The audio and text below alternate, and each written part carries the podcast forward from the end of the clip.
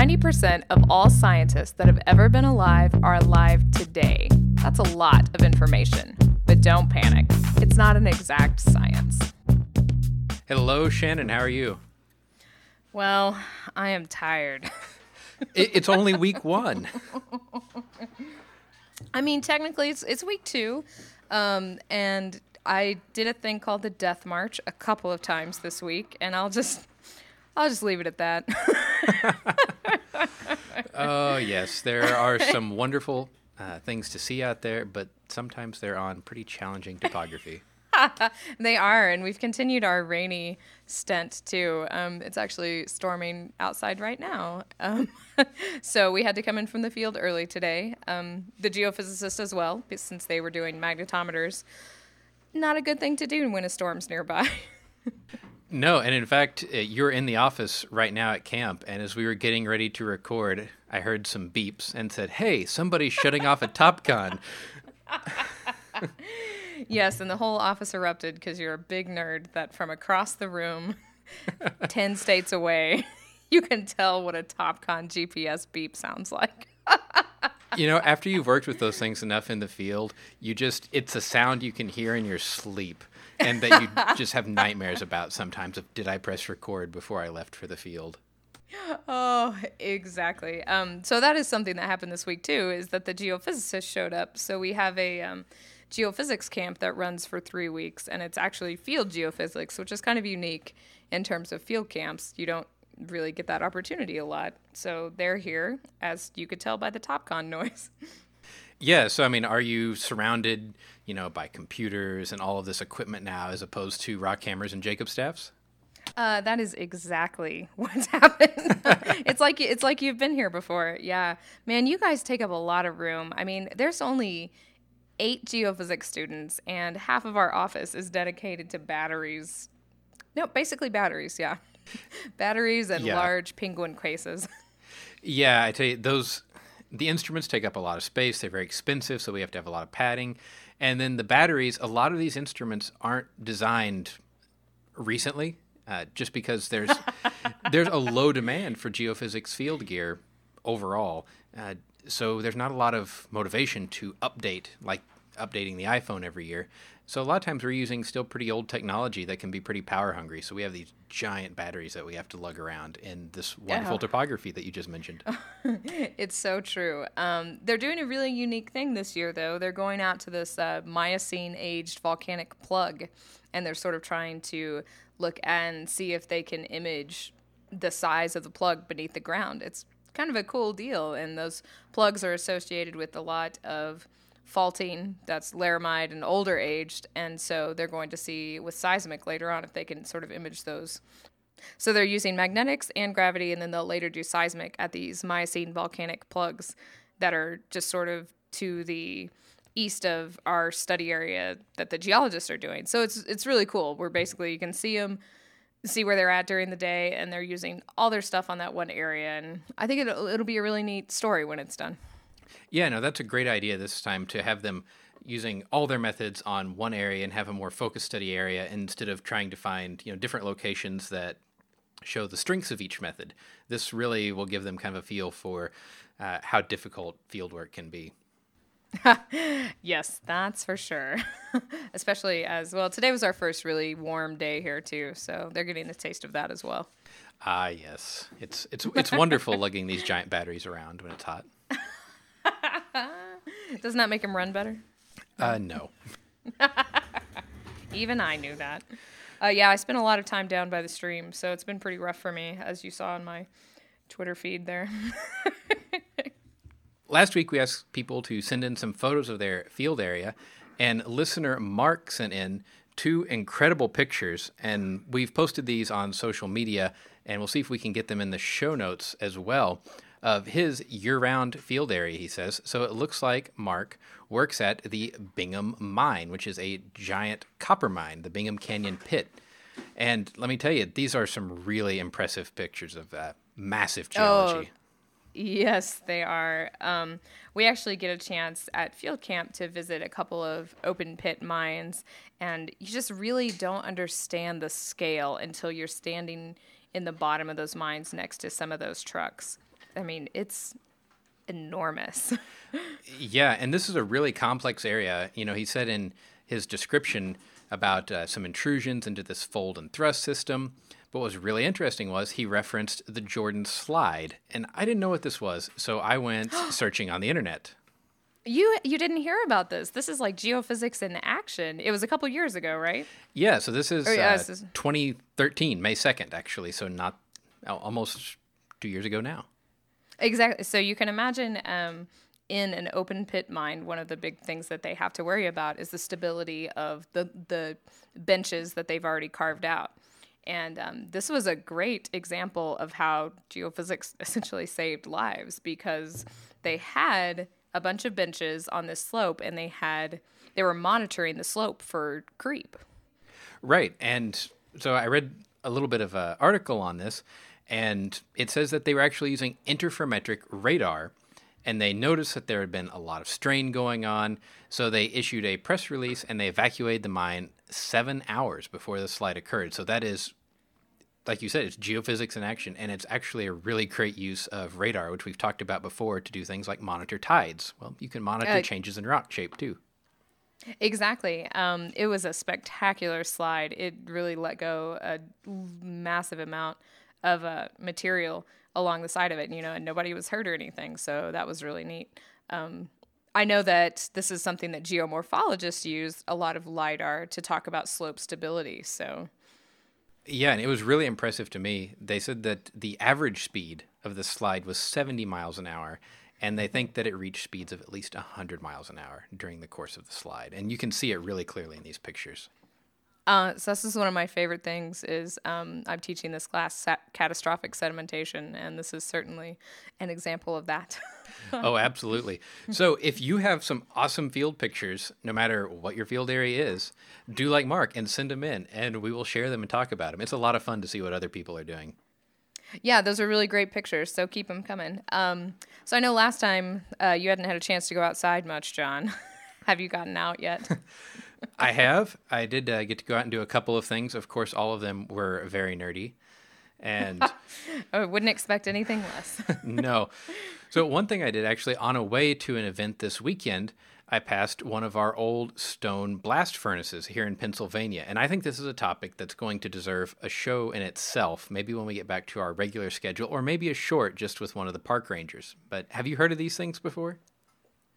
Uh, yeah, you've mentioned them before, but I've never actually seen one. Yeah, so these are just these big stone towers that they would actually do uh, iron smelting in. There's a primitive blast furnace. They'd have water wheels running bellows, and they would dump the ore in the top, dump the fuel in the top, and then pour the iron at the bottom into these channels in the ground to cast the ingots. And so they're scattered around the countryside here. Uh, we saw a couple on the way, and then actually there's a state park here, Greenwood Furnace State Park, that we visited. Are, so are these like 1800s vintage? Is that what we're talking about, or? Yeah, we're talking 1800s, uh, and right now all that's left is the the stone structure, and a lot of that's been rebuilt. All the buildings are gone, of course. Uh, most of it was scrapped as soon as the furnace was shut down. But these things did absolutely massive amounts of iron and really impressive feats of engineering for their day. Uh, that's really cool. Yeah, I would love to know more about that from someone that's you know more intimately related with our history because that's a pretty neat thing just to see on the side of the road. Yeah. And well, so the other thing that I did was I spent some time standing outside confusing my neighbors holding an antenna pointed at the sky. Now, I've been out with you confusing people with this kind of thing before. So, the last time we did this, we were looking for a satellite. Is that what you were doing again? That is, when we did it, we were looking for a satellite that was transmitting pictures of Earth back in real time. Right, and that was super cool. Right. Well, this is a project by the Planetary Society. It's the prototype light sail mission. And Okay. they uh, sent it up it was probably a week ago or so now and i spent friday and saturday and a little bit of monday uh, outside for the, you know these 10 20 minute periods when it's going overhead trying to receive some telemetry from it and unfortunately i didn't hear anything so i was beginning to wonder if i was losing my touch or if i had an equipment fault or what was going on yeah, I remember running around pointing that thing all over the place trying to find a signal. And once we Yeah. got it, it was great, but it took a while to acquire, so I can see why you were uh, worried about that. Yeah, and well, it turns out that unfortunately, as of right now, the Light Sail spacecraft is a frozen Linux box hurling around the Earth at 17,000 miles an hour. Uh, thanks to a software glitch, the operating system is in a non deterministic freeze, and they're hoping that it will reboot sometime in the next couple weeks. That is unfortunate. It is, and uh, software is really hard. I will say that, especially software on something where once it's locked in and launched, you can't press the reset button. You can't have any activity, any interaction with it other than pre-programmed actions. Right, exactly. It seems like that's the time that it always goes bad, too. So that's super unfortunate, but maybe they'll get that taken care of. Yeah, and so best of luck to them. And there will be another mission in a year uh, that is the full light sail mission. But I know I'm well. I'm sure our folks uh, over at the Orbital Mechanics podcast are going to talk about this some. They've had unfortunately lots of space mishaps to talk about, several bad launches and things recently. uh, yes, exactly. That is too bad.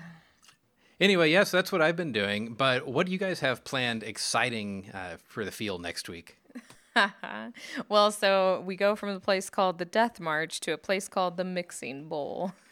And um, it's sort of the first really hard geology that the students are going to have to do out in the field, as you can tell by the name.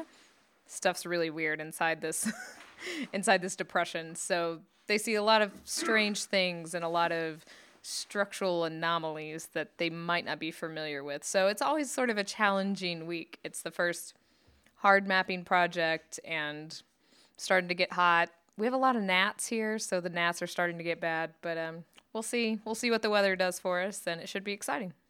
Yeah, those gnats were really, really nasty. Yeah, they're they're brutal. they are brutal. I mean, at least they don't bite, but they fly up your nose and everywhere. So, um. Yeah, and we won't give anything away about the geology out there, but all I can say is have fun when it comes to the mixing bowl. Oh, I'll let you know how much they're suffering next week. all right, well, I think we should probably keep it uh, short and go to Fun Paper Friday because last week, even though we were aiming for 20 minutes, and I thought we may even be under that, we were still at like 25 or 26 minutes. Well, the people listening are because they like us, right? So, and they'll definitely like this fun paper, which I can't believe you found.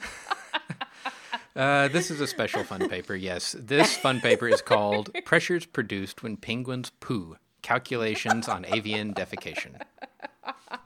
So now this is really impressive. So I don't know if if you haven't seen this, I mean, I hate to say YouTube this, but you really need to because I remember being a little kid and going to the zoo and this penguin bent over and my mom and I were like, "What what's happening?" And it pooped and that stuff shot like 10 feet out behind him. and we both just stood there and were like, "Wow, that was impressive." Yeah, and this paper goes through an incredibly detailed analysis of the process of penguins pooing. It's quite exceptional. Um, So this, This was- this is uh, 2003 Polar Biology, Benno et al. We'll have the link in the show notes, and all we can say is pull it up to follow along with the figures. Um, yeah the the figures are I, you know every time we do this i feel like the figures get better and better but i don't think we'll ever be able to top figure one ever Yeah, it's quite possible.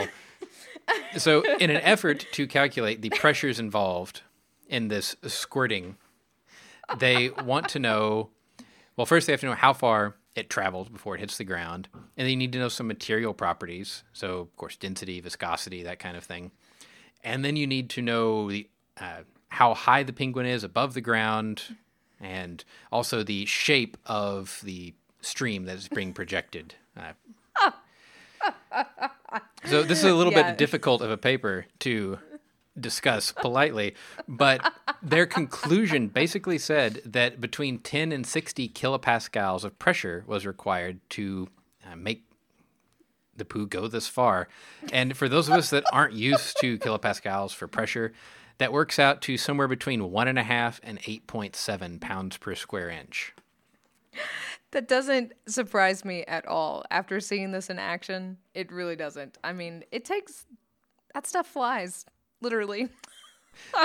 yeah, and this is, I mean, it's a really nice. First, they do a very approximate solution, saying that it's an ideal fluid, which means it's non-viscous.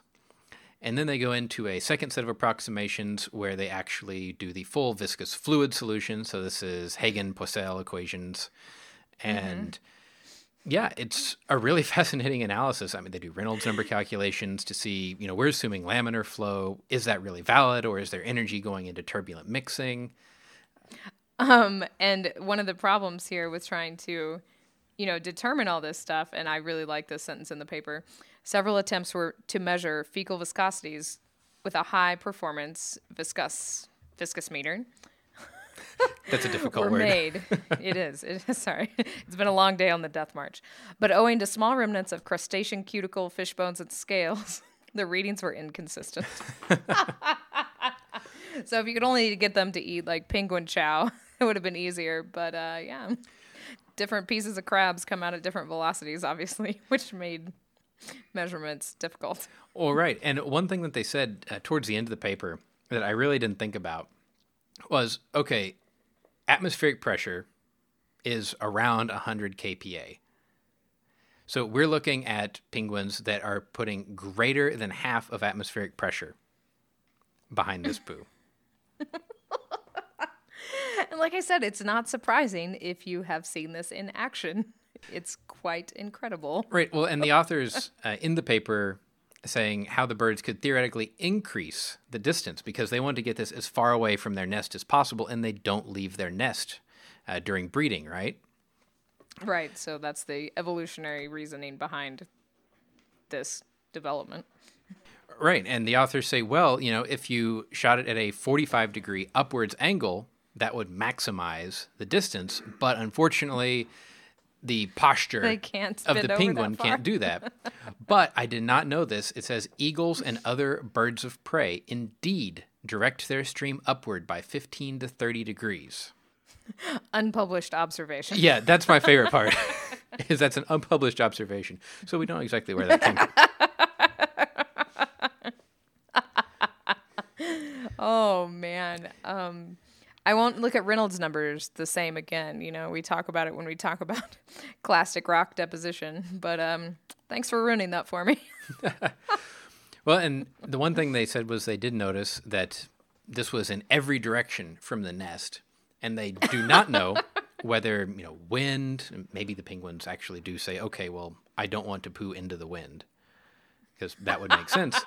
Um, they said that maybe that should be addressed on another expedition to Antarctica. It's the final sentence.